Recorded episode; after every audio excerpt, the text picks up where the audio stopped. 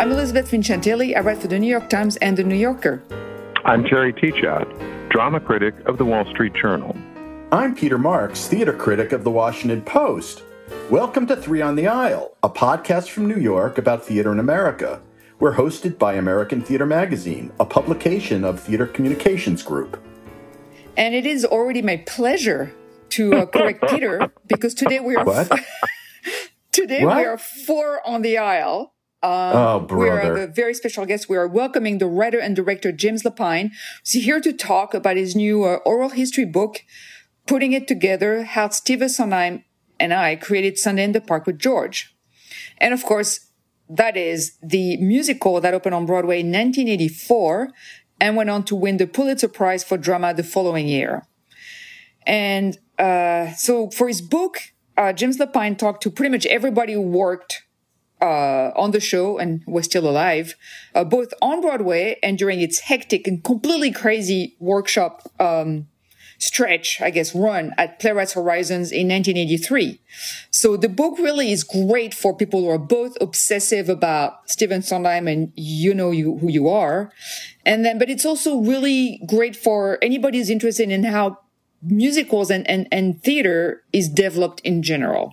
There's plenty to talk about with James. So he'll be the sole focus of today's episode, uh, followed by our regular section about what we have seen recently.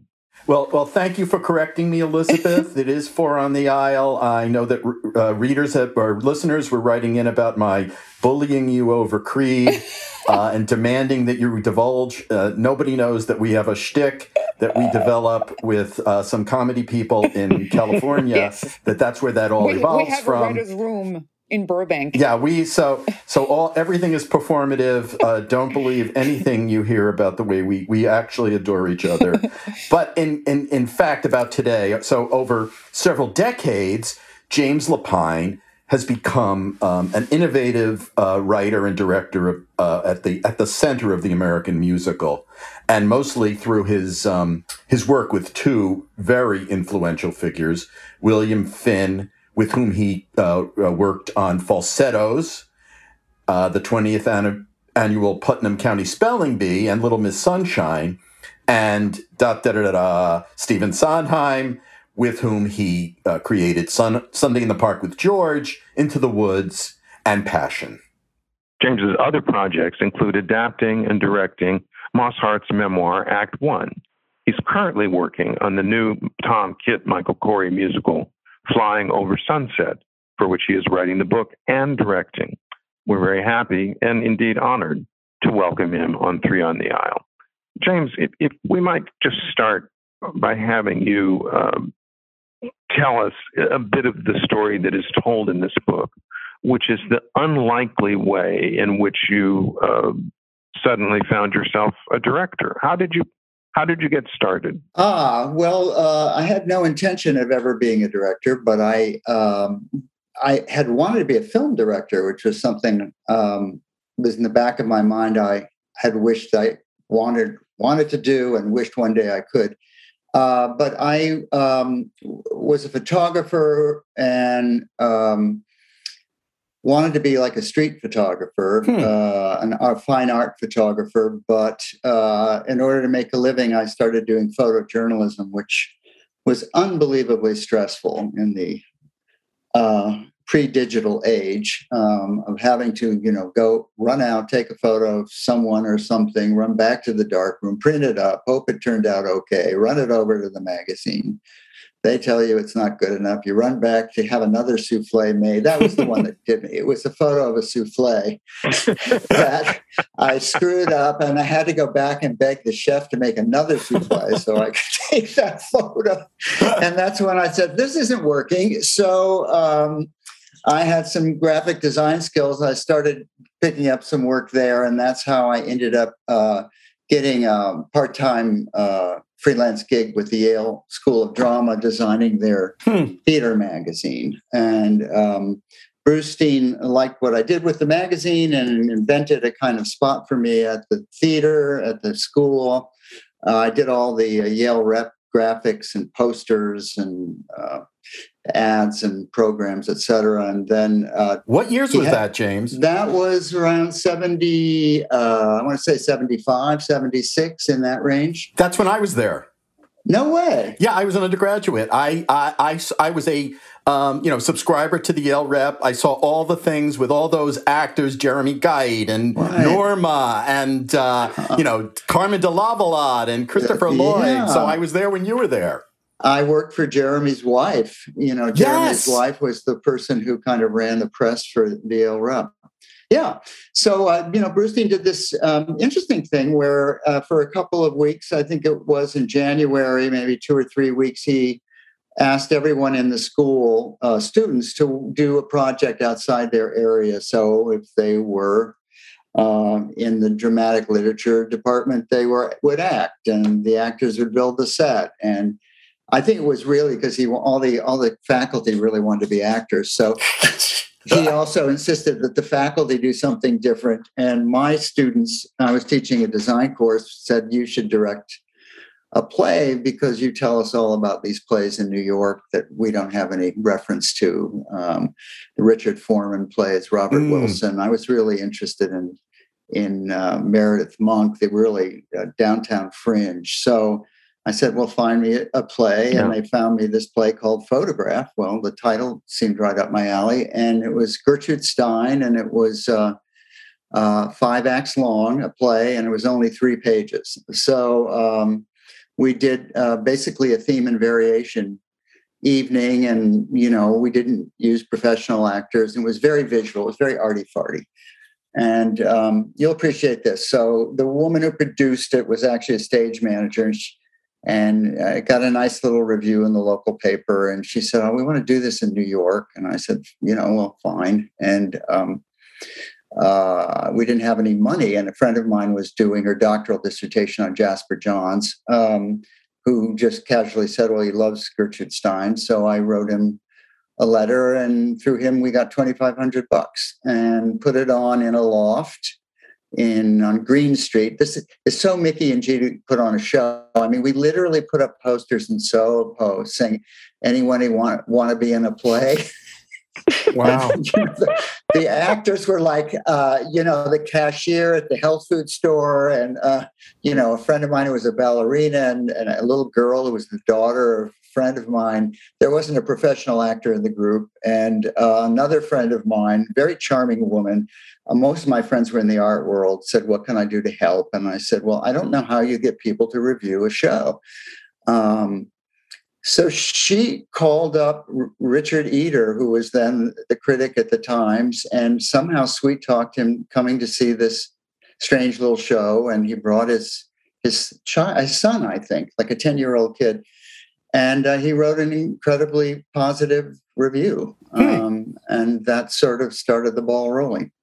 And then ten, minute, ten minutes later, you're sharing a joint with Steven Sondheim. Uh, not quite ten minutes, but yeah, felt like ten is, is minutes. It, yes. Is it fair to say that it's actually a, it's a pretty rare background? Like you have a background in visual arts and, and graphic design. Is that like a rare instance in American theater directing that feels rare? Like it's not a, a very common journey. Mm.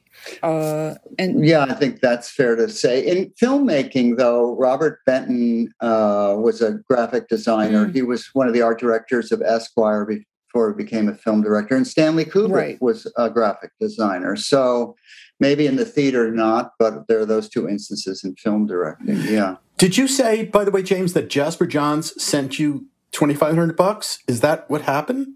What happened was uh, he had just founded. Um, And I'm I'm going to screw up the name of it, but he and uh, Merce Cunningham mm-hmm. and I can't remember the third person started uh, a foundation, uh, the Foundation for Contemporary Art or some huh. some artist. It was more uh, a, a a performance. Uh, it's still in existence. Interesting. And, um, so he called them up and said, "You should give this guy the money." So fascinating. Um, that's what they did. Amazing. Yeah, it is kind of amazing. So we, I, I guess we should fa- fast forward a little bit to, so early ninety-three, you find yourself on this project at Playwrights Horizons? Early eighty, eighty-three. Right? eighty-three, right. And so in the book, in the book, you talk about how you, you met with Sondheim. And I think I'm interested in the kind of difference in the way Sondheim was perceived then as opposed to, to now, because I feel like it's really like it's changed so much. Like he's now, mm. well, it's clearly re- revered. Like, was that the case at that point? Or because you talk about how he's considered uh, a commercial person at the time, and there's this gap in worlds mm. between the world of Broadway and the world of Broadway, which I felt from the book is a lot deeper than it is now. Did you feel that's fair? Um, well, looking back, I guess, I mean, I, I think he was revered in certain certain circles, but certainly not to the degree that he is now. Mm-hmm. And um, but, you know, not being from that world, I didn't really come into it revering oh, him, right. or, frankly, knowing much about him. So I'd only seen one show. Didn't you his. mention in the book mm-hmm. that you, you'd only you only knew one show of his? Yeah, the only one I had seen was Sweeney Todd, uh, which I saw three times. I thought it was incredible. Mm-hmm. But um, I just was, you know, I know it sounds so corny to say, but I just, I was a downtown guy, you know, and just, that's what I, I was interested in, the art scene and people related to the art scene and theater that was related to the art scene. And so Broadway was not a frame of reference I really had. Mm. That, that, that, Which I think is great, because I think that's one of the reasons we hit it off. Right. Well, he was just—he was just coming off the failure of uh, right. Merrily We Roll Along, so he needed a change, didn't he? Well, um, you know, I don't think he's somebody that really plots those kinds of things out, but you know, I think it's deeper than that, frankly, because he had been working with Hal Prince for all yeah. those years. And uh, I mean, it's too ironic that they chose that show, which is about collaborators breaking up and, right. you know, and right. boom, right. there they go in their separate ways. So um, I think I think he was certainly at um, in a funk when I met him. Um, I don't think he knew where he was headed or what he was going to do, but I think it was obviously my good luck to meet him at that moment in time, because I think, yes, I think he needed a change. And I think the way I knew Steve then, he was very, I won't say he's, he was very dependent on Hal. Hal was the engine in a way, you know, mm. uh, of their projects. And I think Steve, that was all Steve knew, you know, in a way, of having a strong director uh, pushing a show forward, not the writers pushing pushing the show forward. So, so how... How did you, who broached Sunday in the Park with George, and how did it, how did this idea that, you know, could have been a noun rather than a verb, you know, it could have been just a, a, you know, the story of a painting or of a painter, you know, doesn't necessarily uh, translate for most audiences easily uh, into uh, the conception of a musical. Where did it, how did that evolve? Well, you know, I, I just to circle back, in my theme and variation and photograph, I use the image of Le Grand Jatte. So hmm. uh, my very first thing, it's just a painting I've been fascinated with since I saw it when I was, you know, late teenager. And um, I, I think it was a lot of marijuana, you know. Uh, To be perfectly honest, I don't know. I used to just get stoned and sit down at the typewriter. Oh, my God. And I know it sounds, I'm telling you, it sounds ridiculous, and it was ridiculous, but somehow, you know, came out of it whole. But um, I think it was a flight of fancy. And and um, I just I just wrote the first five pages and and he read them. And, you know, this was pre internet, pre-fax machine. I mean, it was so weird to go and like hand somebody five pages and sit there and watch them while they read it. And then he goes, I think I better read this again. He wow. reads it again. And I'm waiting like, you know, what is this, you know, Broadway guy going to say about this? And then he, uh, you know, he goes and he points on the second page to some inane little line. And he goes, I think there should be a song here. And oh my God! Yeah, and I say, why? How wow. did that? How did that strike you? Those, those words. I mean, did you think it would be like that?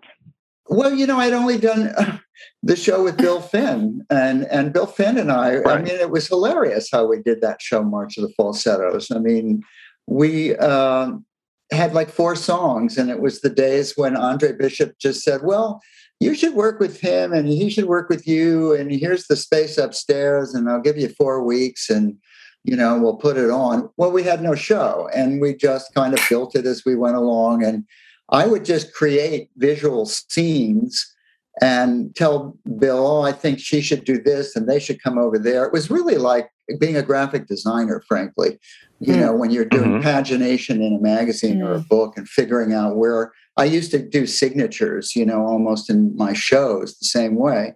And it, with Bill Finn, it was like, well, you only have, a, you had a cast of four. So that's like, we got to get one more person here. Let's, let's let them have a child. And so we got a child.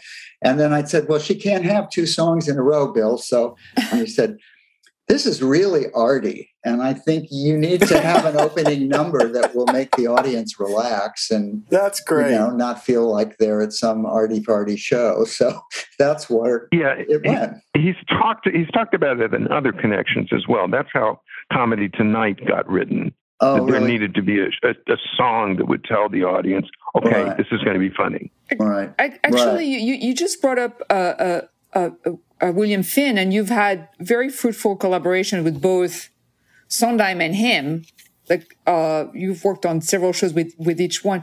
Can you tell us a bit of, I mean, they're clearly very different people, but like for you as a collaborator and, and director, how do you adapt to each one, each um, one of them and how they work differently? Well, a couple things. First of all, Bill Finn also went to Williams College where Steve went. And actually when he got out of college, He, he sat outside Steve Sondheim's door, and when Steve finally came home one day, he said, can I, I'm from Williams College, can I play you my music? So that was sort of an ironic uh, thing that the two of them both came out of the same school. I think you work with, uh, you know, I think there has to be somebody driving the train a mm. little bit. And um, I think in both instances, um, that ended up being me. Uh, I don't know that it's always that way, um, but I haven't worked that much on other musicals with other people. Mm-hmm. Uh, but the best thing about working with both of them was that it was just the two of us. You know, when you start adding on, you know, a lyricist and a composer and a choreographer and a director, and, you know, y- you're you're in a village, you know, but when there's just two of you, it's, it's so much easier and, uh, becomes a real partnership in, in, in large for the whole project. Whereas, you know, Hal was not the writer or, or, or the writer in the project. So he was driving a different kind of mm.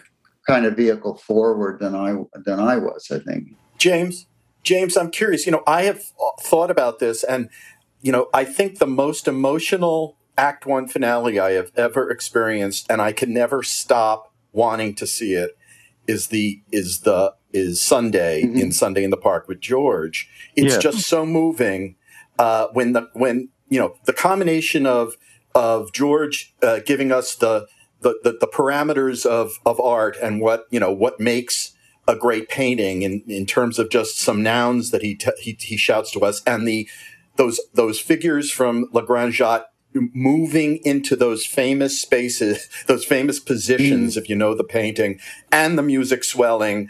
Um, I, I, it's an epiphany that I, never gets old. Mm. And I wondered, you know, does that how it struck you? You know, when you were creating this piece, is that the effect you go for? Is it, is it a surprise to you that it works that way? Did you always have in mind, talking to Steve, you know, we're going to end Act One, the painting happens, and and wow. And, you know, I mean, it, it almost feels like the crescendo that ends the story, you know, a story, and it does, in fact. Yeah, that was there. Through. I mean, I, I said to him when we started, the only thing I know about is this is how it's going to end, and that's the recreation of the painting. Uh, I didn't mm-hmm. put the wow in there like you just did, but um, I didn't know mm. it was going to be a wow moment. I just knew that's what we were heading towards. So, um, no, I don't, you know, I, I don't know. I don't, I'm not very driven by audience as he was in a way, because that's mm. the world that he had unfortunately had to live through uh, at that point in his life as a writer. Um, and the high stakes of the economics of it all. You know, I was a picture maker. That's what I I did, you mm. know, I, with photography and graphic design, it was making pictures. And that's how my mind worked. You must have found it liberating to work with you. Well, I think he did. I think it was so different than anybody he had been encountered with in the theater that I think that interested him a lot. Steve had one foot out the door, though, of course, the entire good stretch. And um, it's funny because I was always the one foot out the door guy, but suddenly his foot was further out the door than mine. And I kept thinking, well, this guy's never going to write a song. So I had a commission, and this, I was using this piece as the commission that I got at Playwrights Horizons. Uh, so I thought, oh, it'll be a play, you know, but he ended up writing a song. So that's where we I went. saw the piece. I saw the original. Sh- I mean, I didn't see it off Broadway. I saw it at the Shubert. Wasn't it the, the Shubert? Booth. It was somewhere in the, what theater was it in? Uh, the Booth. The Booth. I remember seeing, you know, the first act, and then, I mean, this is like, I was, you know, basically even more of an idiot then than I am now. But um, I remember the Chromaloom happening, that amazing machine yeah, you created. Yeah. But I, you know, I think I was so entranced by Act One that I had a hard time yeah. processing Act Two. And that was a big issue at the time. As I recall, there were a lot of writing about, you know, there was a lot of controversy about the second act. Yeah.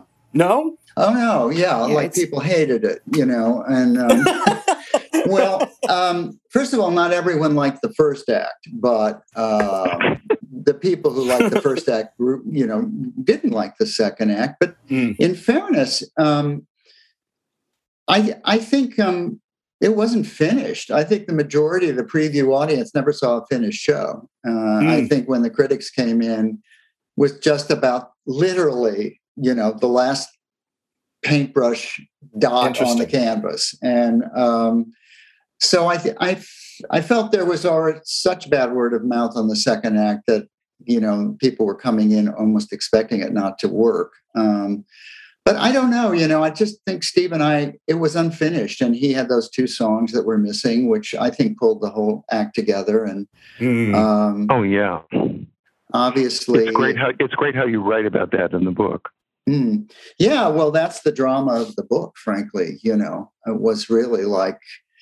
Uh, it, it, to this day, it's very hard for me to understand because Steve wrote a lot of the songs rather quickly, and I could never understand why these last two songs um, just weren't coming along. I mean, we were in the entire preview period, and they were the last two; they were never there. So, um, but as I also say in the book, you know, it wasn't like he was twiddling his thumbs; he was just writing them and writing them and writing them over and cutting them and trimming them and refining them. I think there was something that was hard for him to let go of them. And he did not go to a lot of previews. He he, he doesn't go to the theater that much. So mm. uh, interestingly enough, you know, so I was sort of there bearing the brunt of it. Did it reassure you? Did he reassure you that, that this had happened before, that he'd written songs at the very last minute? No, but, you know, if it were Hal Prince, Hal Prince would have probably been screaming at him, you know, where are the fucking songs and whatever. And I maybe just our relationship was so different. I just not my in my style to do that. I just trusted him, and uh, uh, he knew we needed them. And, you know, it wasn't going to help the situation by trying to beat it out of him. He used to say to me when we, I don't remember if it was when we did Sunday or as we were working on other shows, but he'd go, James, do you want it Tuesday or do you want it good? You know, and, and of course the natural response is I want it Tuesday and I want it good. But, you know, uh, but I think, you know, he, he is who he is because of the way he works. And, and that's, you know, what you buy into when you work with them, which is fine by me. Did you ever take a show out of town? Uh, gee, we did Into the Woods in uh, San Diego. California? Yeah. yeah, right, right, right. And um, I mean, of our shows, that was the only one we did did out, out of town. You had no, you had no particular interest in, you know, like those tryout sort of formulas? I mean, really? That you didn't really I didn't need know better. you know, mm. I, I, now I would definitely want to go out of town. Although the problem with out of town now is you might as well be in town because everybody's reviewing yeah. it the minute they go see oh, it on the first preview. So I'm not sure. sure going out of town means so much that you're going to have any more negative word of mouth or whatever as if you were in New York. I don't know. I'm a workshop guy. I think if I had my druthers, I just, I love doing workshops. I think I would just, you know, I never get tired of doing a workshop. But, but but you think sometimes, like, I feel like I see that a lot these days. Like, I feel like some things are workshop to death, and then it, like all the fun is sucked out of them, or any kind of individuality. Like, where where like where do you draw the line between refining something and then you reach the point where someone has to say, okay, it's it's it's working, it's good, we've got to stop, because otherwise, right. I, I feel like it gets watered down. Well, there's two kinds of workshops. There's the workshop that the writers want to have and have, and then there's the workshop that the producers want mm. to have. And it's the producers' workshops that go on and on and on, and they are, because they're auditioning the show for people to right. write them a check. And yeah. um, that's not really a writer's workshop. That's, that's you know, car salesman's workshop. So... Um, You know, I think for us as writers, um, it takes the pressure off of us if we don't. The workshops we do, we don't have people coming to see them. You know, right. other than maybe uh, one friend for everybody in the cast at the end. It's really for us as the writers, right? And the director and choreographer, et cetera. I, actually, I mean, the, okay, this is kind of like almost an existential question. But you talk, so you're talking about how hard it was for to get that second act to work, because you're missing songs. It's just, it was really hard. I mean, the, the entire time, the second act is a really big problem. And that's a very common problem in musicals in general. Mm. There's this whole like second act. Yeah, you're right. Also. Yeah. Like what, why is like, why is the problem? Why can't musical, why do musicals? And it seems less, less so in plays. There's something about musicals and their second acts where suddenly like the whole thing goes to pot. Like, what mm. is this inability?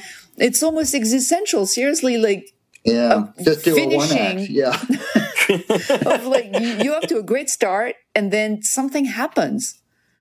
Yeah, that's an interesting question, and um, I have no answer for it. But I think almost all shows are individual in a way. You know, right. each of them may have their own issues that make that the case. I mean, often it's routining, and so many musicals, as you know, are based on movies and, you know, existing material. And sometimes they're just not routined well. Mm. And as someone pointed out to me, if you look at the Rodgers and Hammerstein's musicals, the second act has very few new songs, and there's mostly reprises. And, mm-hmm. um, but I really couldn't answer that question for you. Mm. Uh, I think... It could be as simple as when you start working, you start at the top of the first act and you don't get to the second act right. until, you know, and then like you have three days and, you know, right. oh my God, we got to do the second, you know, we got to get to that second act. So uh, uh, I don't know if that's true or not, but I could see that being the case in some instances. Right. I think I think it's also why the second episode of many series suck, because they've sold the show on the first wow. series on T V, and the second one is just, you know, oh my God, they they greenlighted this, now we got to write this thing, yeah. you know, what do we have? Uh, so I, you know, it, it just that burst of inspiration is often in the conception of the piece, which. Very often. I mean, it's shocking to hear that uh, like the opening number or the opening numbers of a show are not the first ones written, because mm. they often feel like, you know, they really do set the tone. Right. They really, you know, drive everything. And that's why out. you did uh, Act One, which could be subtitled Only the Good Stuff. that's, that's the... But I, yeah. I, I'm sorry, I'm, I'm, I'm like, I feel like I have so many questions, but like, I, I love the book because I love how-to books. And, and you talk actually in the book, you said you wish you had had a book like that when you were doing this.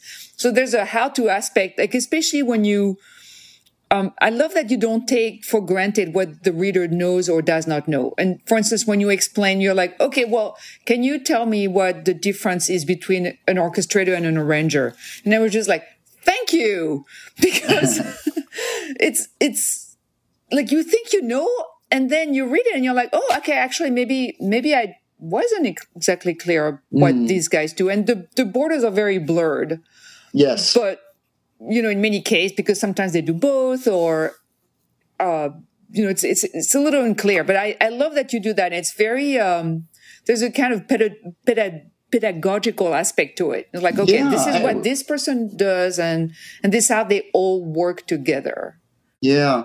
I wanted to do that. I wanted to write a book that would be for students, actually, mm. of the theater. And, uh, I, that's why I didn't, I didn't know these things when I started. And, and, and particularly people learn their areas. If you go to drama school or whatever, if you're a designer, you're a designer, you know, they're not teaching you. They, I think that they really need to teach everybody mm-hmm. about everything, including the business side and the producing side. And uh, a lot of directors don't know anything about really how to design anything. And um, they count so much on on a, their designer to do that. And it's really like, well, I need to get her on here and him off there, and I need a door. But it's not, uh, I think, I think the more you know about every aspect of the theater, you know, the better you are going to be at your own particular job. I wonder too, I, I'm curious, um, James, about, you know, I saw your play twelve Dreams many years ago, mm-hmm. I think at Lincoln Center. I, you know, I'm yeah, like the places. Could be, yeah. yeah. Um, and I thought, you know, I was thinking about, you know, looking over your work, uh, you know, starting with, you know, a character called Mendel, a psychiatrist in, in, uh, false March of the Falsettos, that there's a, a th- one of the through, interesting to hear you're such a visual person, because I always thought you had a deep sort of interest in like psychiatric aspects of theater, whether it's Jungian or B- Bruno Bettelheim, and mm-hmm. you know, with uh, with Into the Woods, there's always an exploration, even in Passion, you know, of the internal lives of the peculiar internal lives of characters, the nature of those things that are so mysterious that you seem to want to explore in many different um, ways. Mm. I mean, am I overstating this? Was that something that was intentional on your part? Well, it was at that period of my life. I, you know, I used to take classes at the Jung Institute, and it was, it was not psychology as much as it was dream, dream worlds and, and, um, the unconscious. You know, I was always kind of really interested in the unconscious. And when I sort of say I smoked a joint and sat down to type, you know, I mean, interesting. That's what I was doing in a funny way. Wow. I was, I was not judging what I was doing. I was just seeing where my mind would take me and not get in the mm. way of it. And then I'd clean up the mess later. So, mm. but no, I don't, I, I was never that, um, I, I, whatever I was interested in is what I was interested in. It wasn't really mm-hmm. like, oh, I want to do this, or I want to make that that. It's just at that moment in time, mm. that's what I was interested in. And that carried through for a while. And I think it, you know, it carries through in my work in certain, I think the L S D musical is going back to that, actually, mm. which I have not done in a while. Mm. Fascinating. That's really interesting. Uh, uh, uh, Terry, I think I uh, you were going to ask something. I, you know, I, I, like Elizabeth, I was quite struck by what you said at the end of the preface, which is that it would have been helpful to you as both a writer and a director to have a book like this to read in nineteen eighty-two. And this struck me because when, when I started directing, and I'd never done it before, it was natural for me to go out and look for things to read about it. And there is almost nothing of, of value, of quality, th- that's nuts and bolty, that just tells you what to do, how I do this. And, and I was thinking as I read your book, my God, if I'd had this a few years ago, even though the experience is radically different, this is not a show. This is this is not a show that provides precedent, but it just it tells you how you get over all of the humps in the road, and it's and it tells you exactly how you did it. I, I, I the only book I've ever read remotely like this is Alan Egburn's *The Crafty Art of Playmaking*, and mm-hmm. I. I must say that I think this book is going to be regarded as as a classic uh, in the field, and that it is going to be used, if people have any sense, as a teaching tool. Um, I, I, and its critics should all have to read it too, because you know often they don't really know how you get the curtain up, uh, and um, you tell, as far as I as far as I can tell, you tell everything here, you and your your interviewees. Oh, well, thanks. The only book I remember reading on how to direct was a book by Harold Clurman. And um, Uh, all I remember was, well, there's only three things you have to do. Pick the right theater. you know, uh, it was like, pick the right theater, cast the right people. And right. I don't know what the third one was. And I thought, well, that's not helping me much. It's a be like Harold Clurman. Yeah, I guess so. But there wasn't much back then anyway. But I'm like you. I mean, I love reading books about how things get made. You know, I also like that. I I, I hope that maybe people who aren't necessarily like we are in the theater might actually find it interesting, too, that the audience might realize they don't know what goes into it. And um, I just I, I like those kinds of books. So, well, actually, I, I, I was doing a story recently where one of the people was they were talking about um, how uh, it was it was a, a, a, an out of work actor was t- was teaching, and she said that, you know, what she found out from people was, you know, the theater is one of the one of those odd things where people really do want to know what's going on backstage. They mm. want to understand the process. Um, it really is interesting to hear this stuff. It's not just um, a, a manual, but it's also, it provides a deeper way to experience theater. Well, particularly, you know, actors who pay no attention to the stagehands. It makes me nuts. It really does. And stagehands who pay no attention to the actors, you know. Right, right. I mean, I'm... I think people hate it, but I make everybody get on stage and introduce themselves to each other and mm. wear name mm. tags and just like, guys, you just can't be about your own little world. You really have got to, you know, if that guy doesn't give you your prop, you're screwed, you mm. know, and I'm screwed. So, you know, make well, nice to the prop guy. Well, speaking of just, I'm just curious because we we haven't talked about Flying Over Sunset. I'm just curious, are you how, where are, where is your headspace right now with that production? How um, wh- where are you on the timeline, and how uh, ang- anxious are you about that this thing is going to get up and go? Well, I I just got back from three days of meetings with my designers, uh, the visual design, the uh, set and projection designers, and. Um, You know, on one hand, it's very unique that we we were able to film the show from the back of the house. We ended up closing the day the first preview was the preview audience was coming at four o'clock in the afternoon. So, um, but you know, I I made my notes. Uh, I made the company come in the next day just to rehearse because I just couldn't say goodbye at that night anyway. And some of them already. Mm-hmm. Forgot, but we had a rehearsal day, and I made all my notes. Stuck them in a drawer and never thought about it again, frankly. Uh, and now pulling it out and looking at it again, it's um, it's kind of a very unique opportunity. Uh, I don't know that we'll ever have an opportunity, hopefully not like this again, but um, to kind of approach it like uh, like you forgot you ever did it. I don't know how else to put it. I mean, it's all very familiar, but when you're in the middle of it, you don't see it very well. And that's kind no. of why you want an audience. You know, when I sit with an audience, I can see it. But when I'm just sitting there with tech tables mm. and in a rehearsal hall, you know, it's very hard. To, you know what, what the specificity that you want, but you don't get the overall picture I, of it. Actually, do you, do you have do you, do you have times when you're your job as the writer gets in conflict with your job as mm. the director? And how do the yeah. two work together? Like, do you have the different sense of ownership over the material, depending on which hat you're wearing on at any given time? Or how, how's yeah, that working? I mean, it took a long time to figure that one out. But um, basically, the hard part is when you have actors, you know, and then suddenly you're in these discussions about what the writer wrote. And finally, mm. I realized I can't do that. So I just announced to everyone the writer's not here today. So we're just going to take the words on the page and we're going to make them work. And mm. that's what I do rather than, and I have to hold myself back from like rewriting this line and that word and whatever. So, right. uh, yeah, I think, um, you know, it's amazing about actors. Wonderful actors can make things work that don't work. It's weird, but, mm. uh, and Mandy and Bernadette are perfect, perfect examples of that. Um, they just never stopped working to make that show work. And one of the reasons Mandy was maybe more than a little neurotic about it was for some reason he thought it was his fault, you know, till he realized he was doing the best he could do with the circumstances. Till he realized had. It was your fault. Yes. I think we wrote a song about that in Into the Woods. But anyway, um, yeah.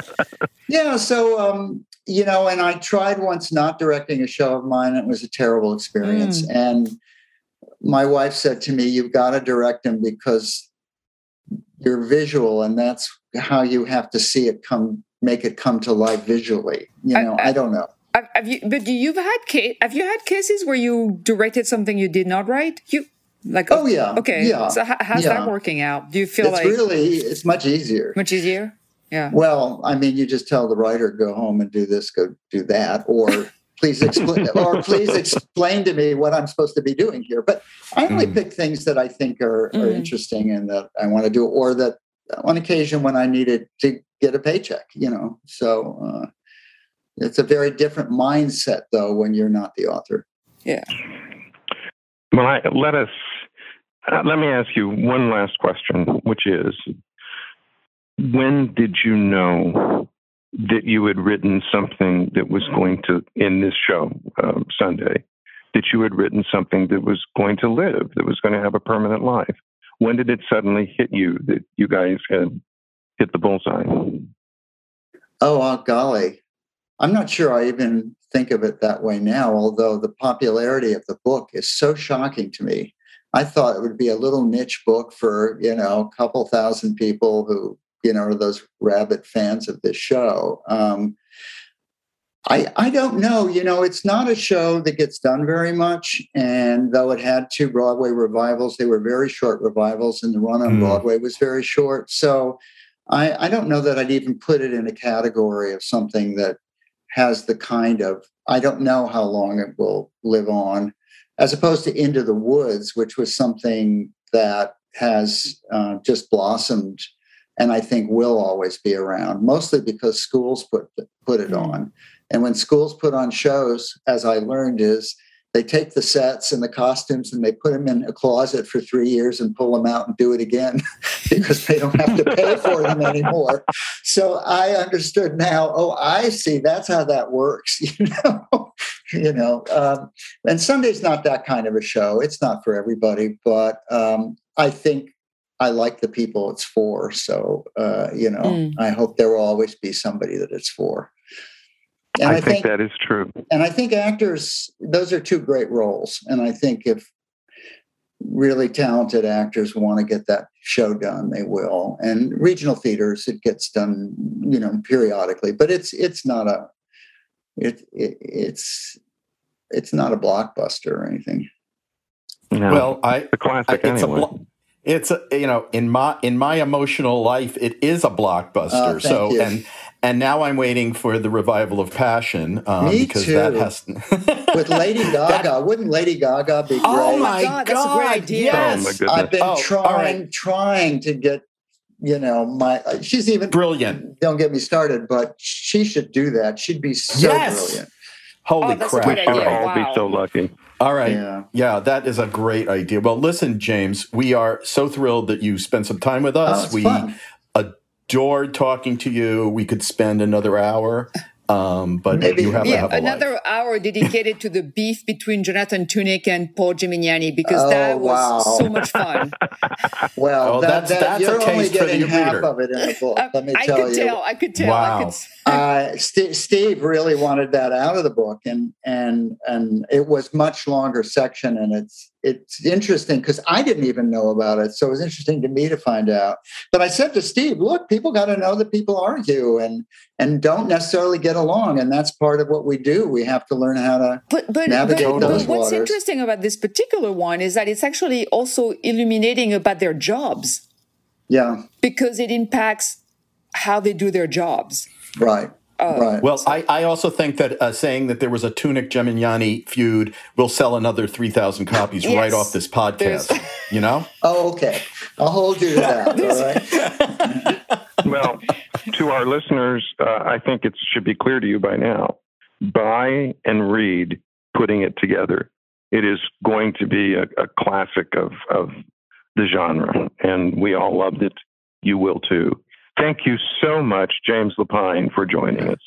My pleasure. It was really fun chatting with you guys. I, I just want to listen into your next show with someone else so I can watch you while you have that interview. It's really, yeah, it's really fun.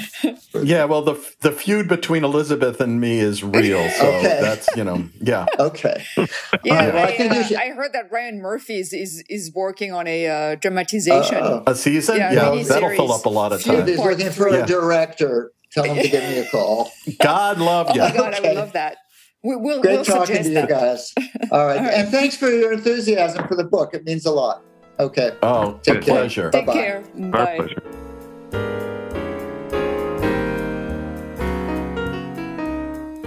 We're now going to spend some time talking about what we've seen lately, uh, starting with Elizabeth.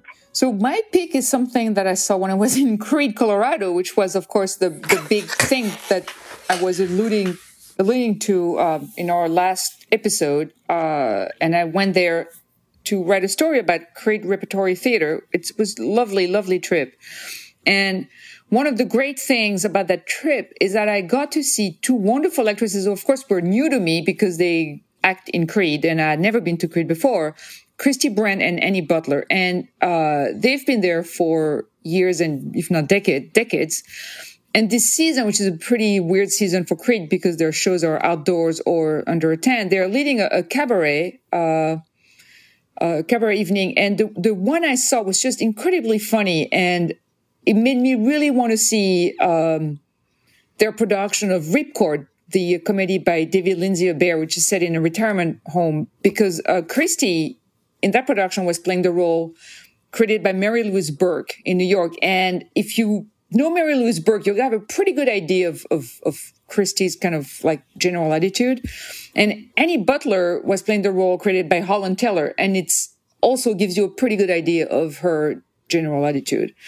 Um, and because they're part of a repertory company, they get to do tons of great roles Um, in tons of plays, and they get opportunities that actors in bigger city probably would not get, and nobody else out of Creede has seen them. So there you know, you know where you need to go uh, next summer when the Creede Rep is back. Um, mm. Peter and I uh, went mm. to see the same show and wrote about it out of town. Uh, tell, tell them where we went, Peter.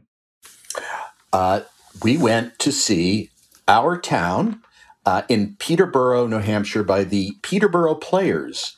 Notable not only for the production, but also the fact that uh, the town of Peterborough is widely believed to be the basis for Grover's Corners, New Hampshire, the, the, the town of Our Town.